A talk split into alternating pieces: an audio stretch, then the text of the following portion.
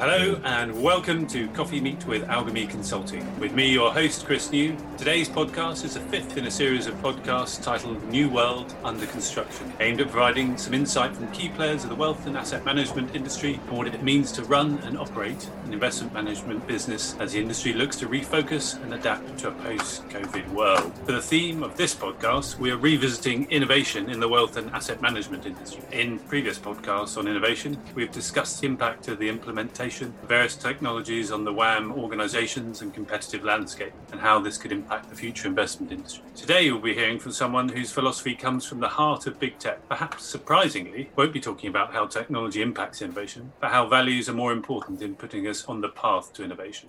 I'm very lucky to be joined over Zoom by innovator, investor, and former senior product director at Google, Alex Gawley. Welcome, Alex. Thank you very much for having me.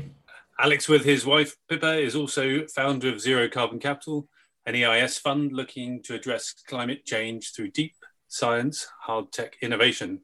Welcome, Alex. We normally start with a couple of minute introduction about who you are. So I gave some idea that you've come via Silicon Valley and Google, but perhaps if you could give us a elevator pitch on your path from the UK to Silicon Valley and back again? Yeah, for sure. So as you mentioned, I'm I'm currently director at Zero Carbon Capital. We're investing in these kind of deep tech solutions for the climate challenge.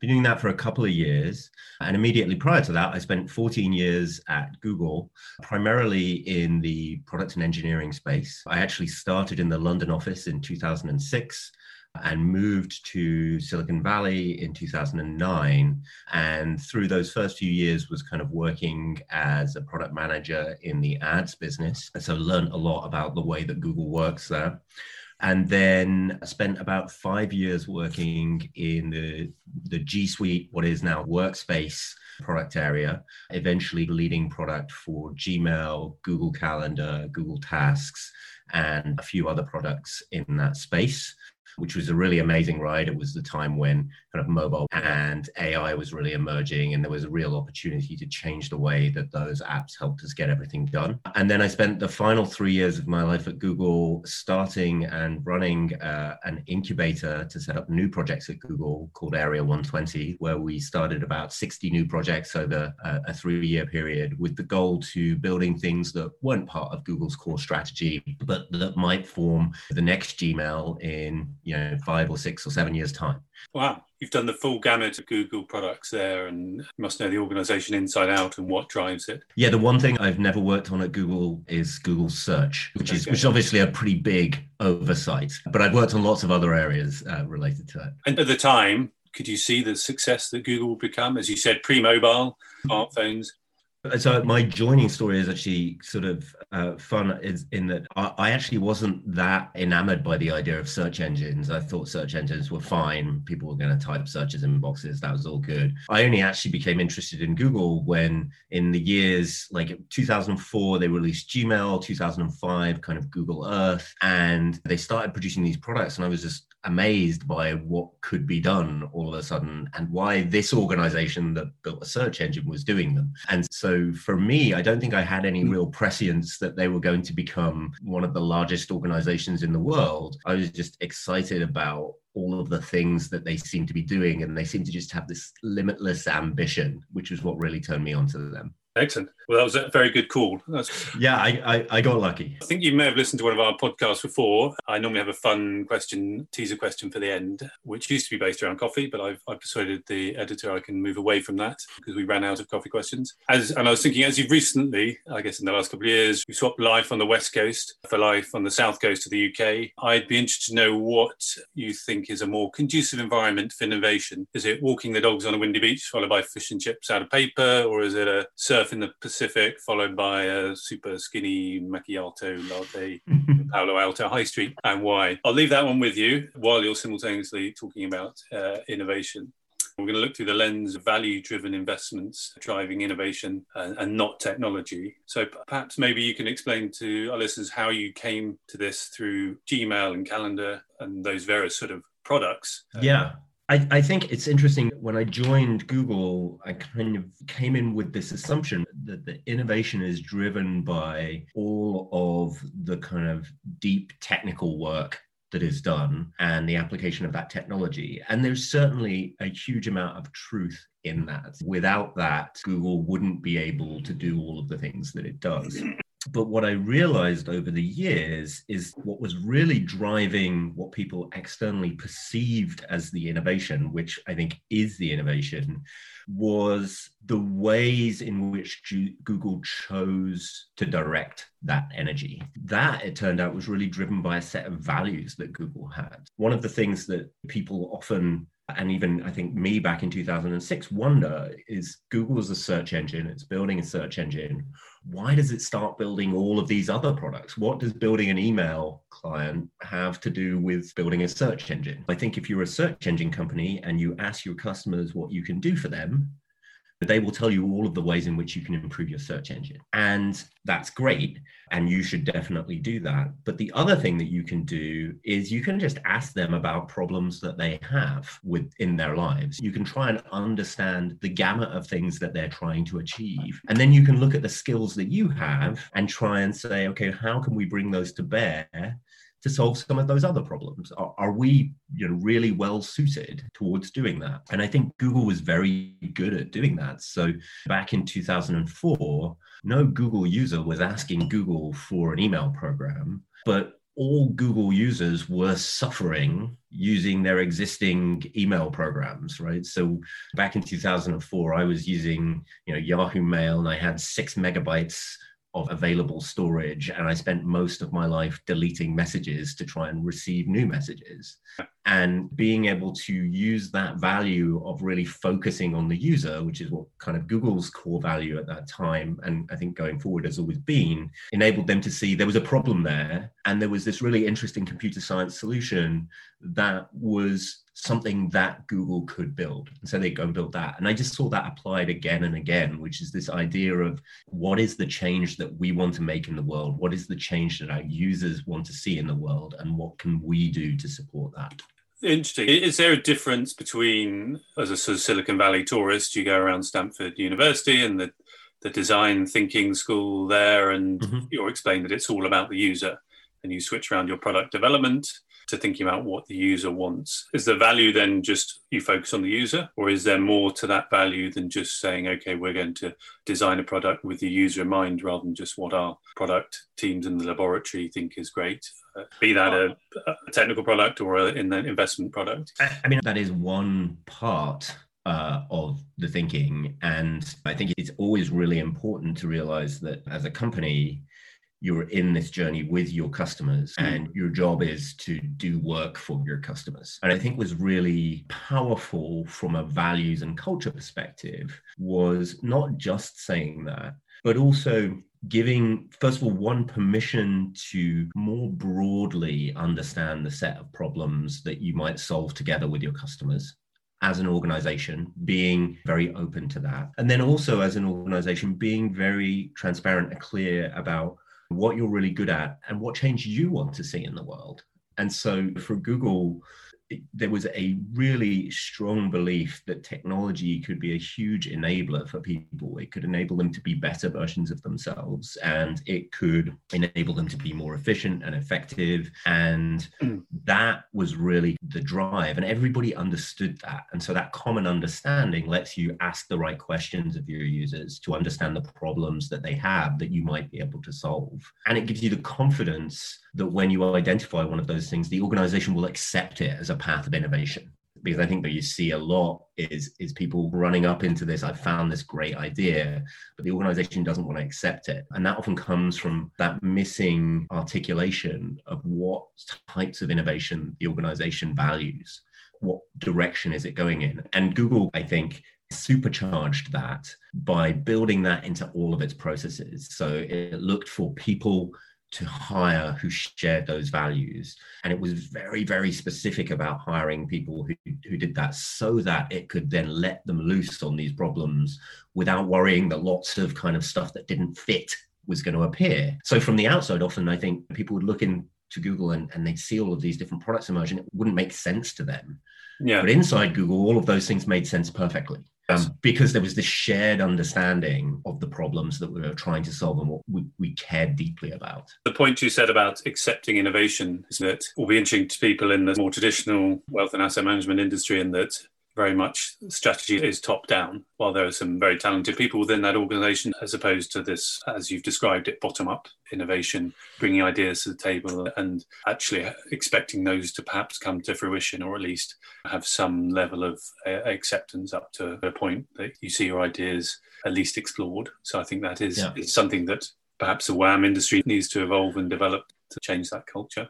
I think within that, there is this real temptation to want to make leaps there and just declare that we are now a bottom up organization or declare that we have an innovation forum where anyone can bring an innovative idea and there's a path to kind of moving it on. And those are those are good steps. But if you really want to overcome this i think that strategy that is coming top down and that's fine for that to come top down. And actually i think it's relatively important that strategy and values is somewhat top down. It needs to be defined right? It needs to be chosen by the organization.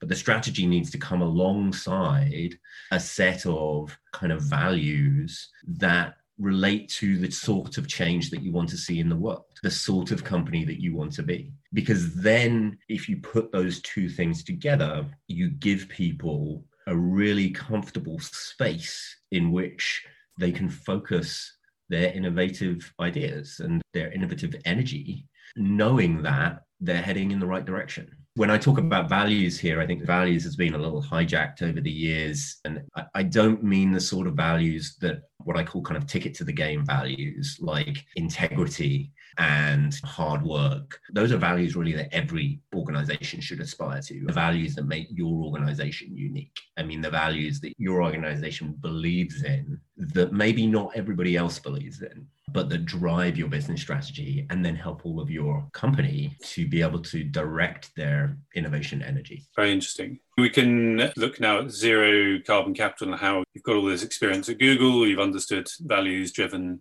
innovation. How are you taking that into the early stage investment world? Um, and how does that translate to the investment process? Very clearly, it's about net zero carbon. So clearly, one of the values is to reduce CO2 and, and, impact climate change. But beyond that, in that process, what are your values? Are they sort of copy paste to Google, or have you set up something unique that it drives your business? For us, when we were starting to think about zero carbon capital and generally our investing in this space, our lens was we believe that there is a future in which we use technology not just to overcome these challenges of climate change, but to transform huge parts of our economy and our society into fairer, healthier, and more successful versions of themselves, right? Of ourselves. The, there is a belief on our part that this transition is not only critical, you know, it needs to happen, there is this emergency that we need to address, but that also it's this huge opportunity. And that's really the value that drives us, which is looking at this not just as, okay, we have to do A, B, and C, but doing A, B, and C and D, E, and F will lead to these huge, enormous value creation opportunities for society. And we'll, there are ways in which we'll be able to do that where it will be shared more evenly, where the, the, the benefits of it are more than just financial. If you transition from petrol cars to electric cars, A, cars get better. Like I have an electric car, they're great. They're quiet. They don't make a lot of smell. They accelerate really well. They're comfy, all these good things. They just could do with being a lot cheaper, which we're working on. But also, they're not just beneficial to me as the owner of that electric vehicle, they're beneficial to everyone who's using the roads, whether it be pedestrians or bicyclists or other drivers, where air quality massively improves. We have a positive impact on climate change. We start to build new industries that are supplying the things that these electric cars need. And that to us represents this great opportunity. We've talked prior to going on this podcast, uh, a label we want to avoid is impact in investing, where we consider this as maybe altruistic or there's a trade off in terms of you're investing for a social outcome, perhaps, rather than necessarily a return. So maybe you can give us an example of one of your investments, if, if it's you know, not too confidential, because there could be lots of funds who are saying, okay, this is a great opportunity. I can make a lot of money because Elon Musk needs more batteries, and therefore this innovation, or battery life, and this innovation will get me there. That extra piece you're talking about, a fairer and healthier, maybe distribution of the benefits of that hard tech innovation, how that overcomes impact investing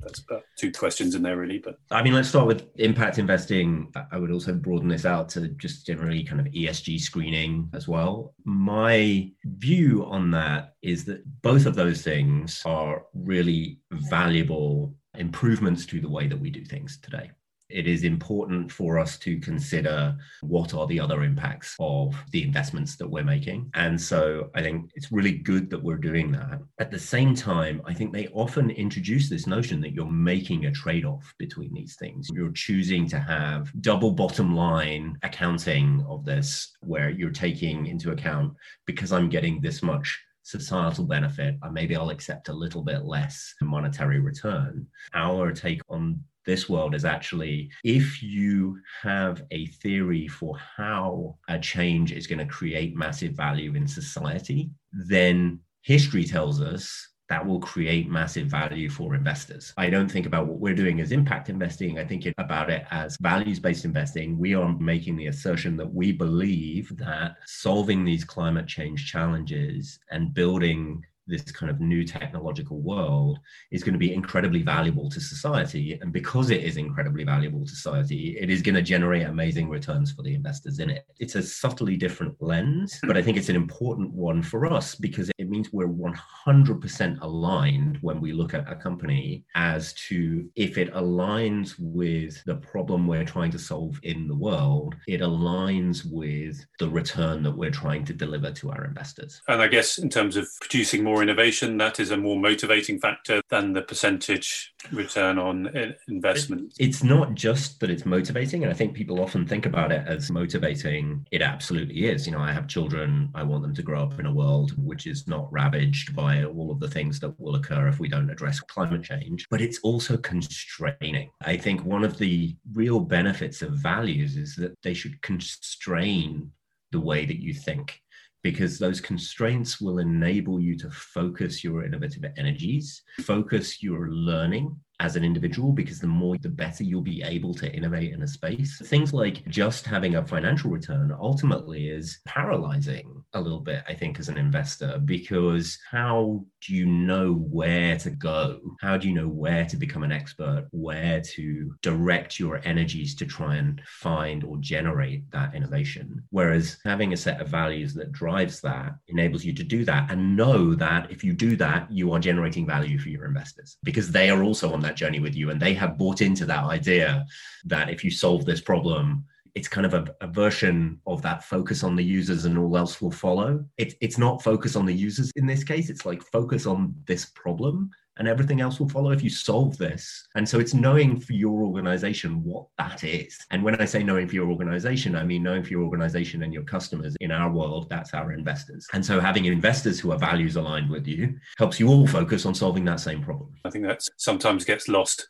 uh, in the investment industry, especially uh, with short term investment horizons. And it's really tough. And being values driven should not feel easy. This brings us on to what I think you've described as a paradigm shift, which I think is fascinating as well in terms of where that takes us with innovation in the way that I think previously mentioned that capitalism is, in at least in the West and democratic world, is viewed post-war as a way to bring democracy to the world. And I think that's maybe been lost over the last 10 or 20 years as to why people have this absolute belief in capitalism because it was seen as a good by society. You bring mm-hmm. capitalism, you bring democracy, you bring uh, well-being, and you bring you take people out of poverty and your views maybe there's a paradigm shift to values which take us away from this sort of pure capitalism the best companies, the best investors, the best small businesses have always been pretty values driven. Capitalism works best in conjunction with those values mm. because it helps you to direct your energies. And then capitalism is a really great mechanism for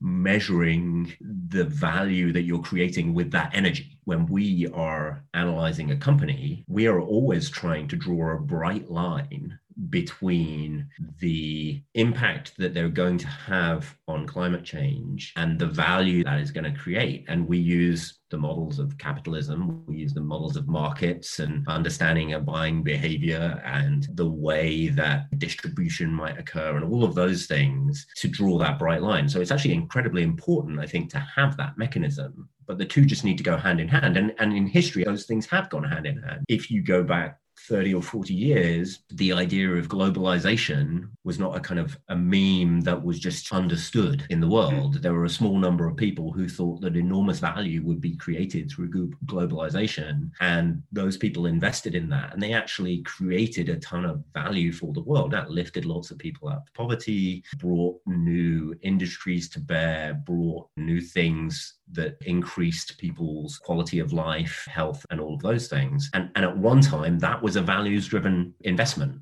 Uh, yes. Now it's a value that we kind of all share. It's almost a ticket to the table value. But I think the interesting question is okay, so given that, what do you replace it with? And I think that's maybe what we haven't been as good at is, is making sure that as those things have moved from being stuff that can direct our energies, what comes up behind them to replace that? And you're starting to see a lot of that come through in this impact and ESG world. I'd like to see them incorporated in more of this kind of values driven way. Definitely. I love that I think I agree with that appetite. I think as we are getting towards the end of this this podcast, I thought perhaps you're able to bring some of this together for listeners who are sitting in more traditional asset management organizations and how they're thinking, okay, Alex is sitting in in the zero carbon capital he gets to make all the rules and incorporate values driven investment into his organization. And while many of them are in senior positions, how, with your experience, from working in a large corporation, can they bring some of that innovation into their organization through this values driven ethos and philosophy? Any sort of life, I guess, sort of hacks, as you would uh, say, in terms of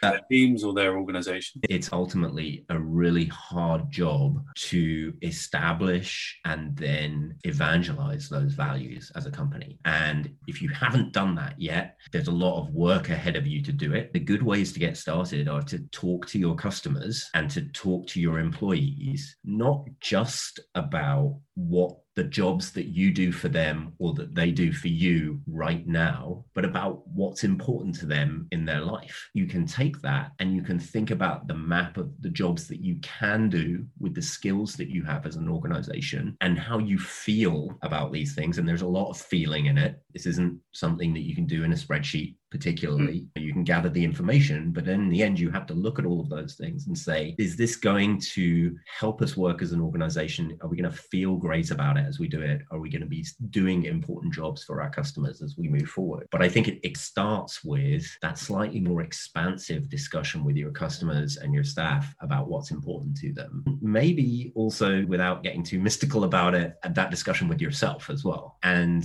then you can start to build that up. And it is a process. It isn't something that you can solve immediately, but you can take small steps in it. And in each of those steps, you can start to understand more about how you might want to direct your work going forward. I think that can be a great food for thought for our listeners to spend time over Christmas. I think take some time out and reflect would be a very good starting point. So that's brilliant. You may remember I set your question at the beginning of the podcast: West Coast versus versus South Coast, which is the most uh, innovative environment, and, and why?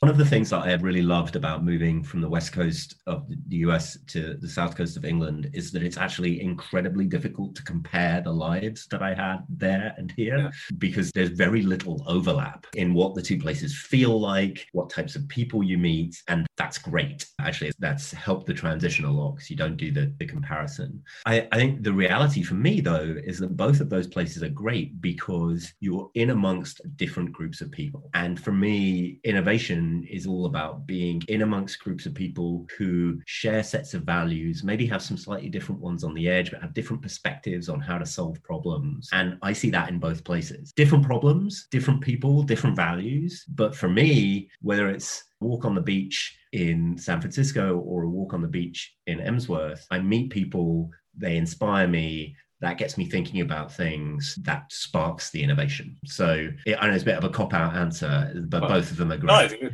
I think for our listeners, there's no excuse for not innovating. There you go. You brought Silicon Valley positivity to the South Coast. So I think um, I think that's a great thing. Well, the key thing is that it, it's not about the geography; it's about the people. Yeah, absolutely. So head down to the South Coast if you want some of that. Alex, thank you for taking time out today and, and your wonderful insights. It's really been uh, fascinating to listen. I think Algomi Consulting will be taking some of that as well to reflect on how we approach things in terms of values-driven innovation. So thank you very much. Thank you, Chris. So I hope you've enjoyed this conversation. What's been uh, positive positive discussion on the outlook for innovation for the sector, the industry, and hopefully something you can take back to your workplace in 2021. We look forward to grabbing another cup of coffee with Algomi Consulting with you all in the next in our series of podcasts on the theme of New World under construction in the wealth and asset management industry.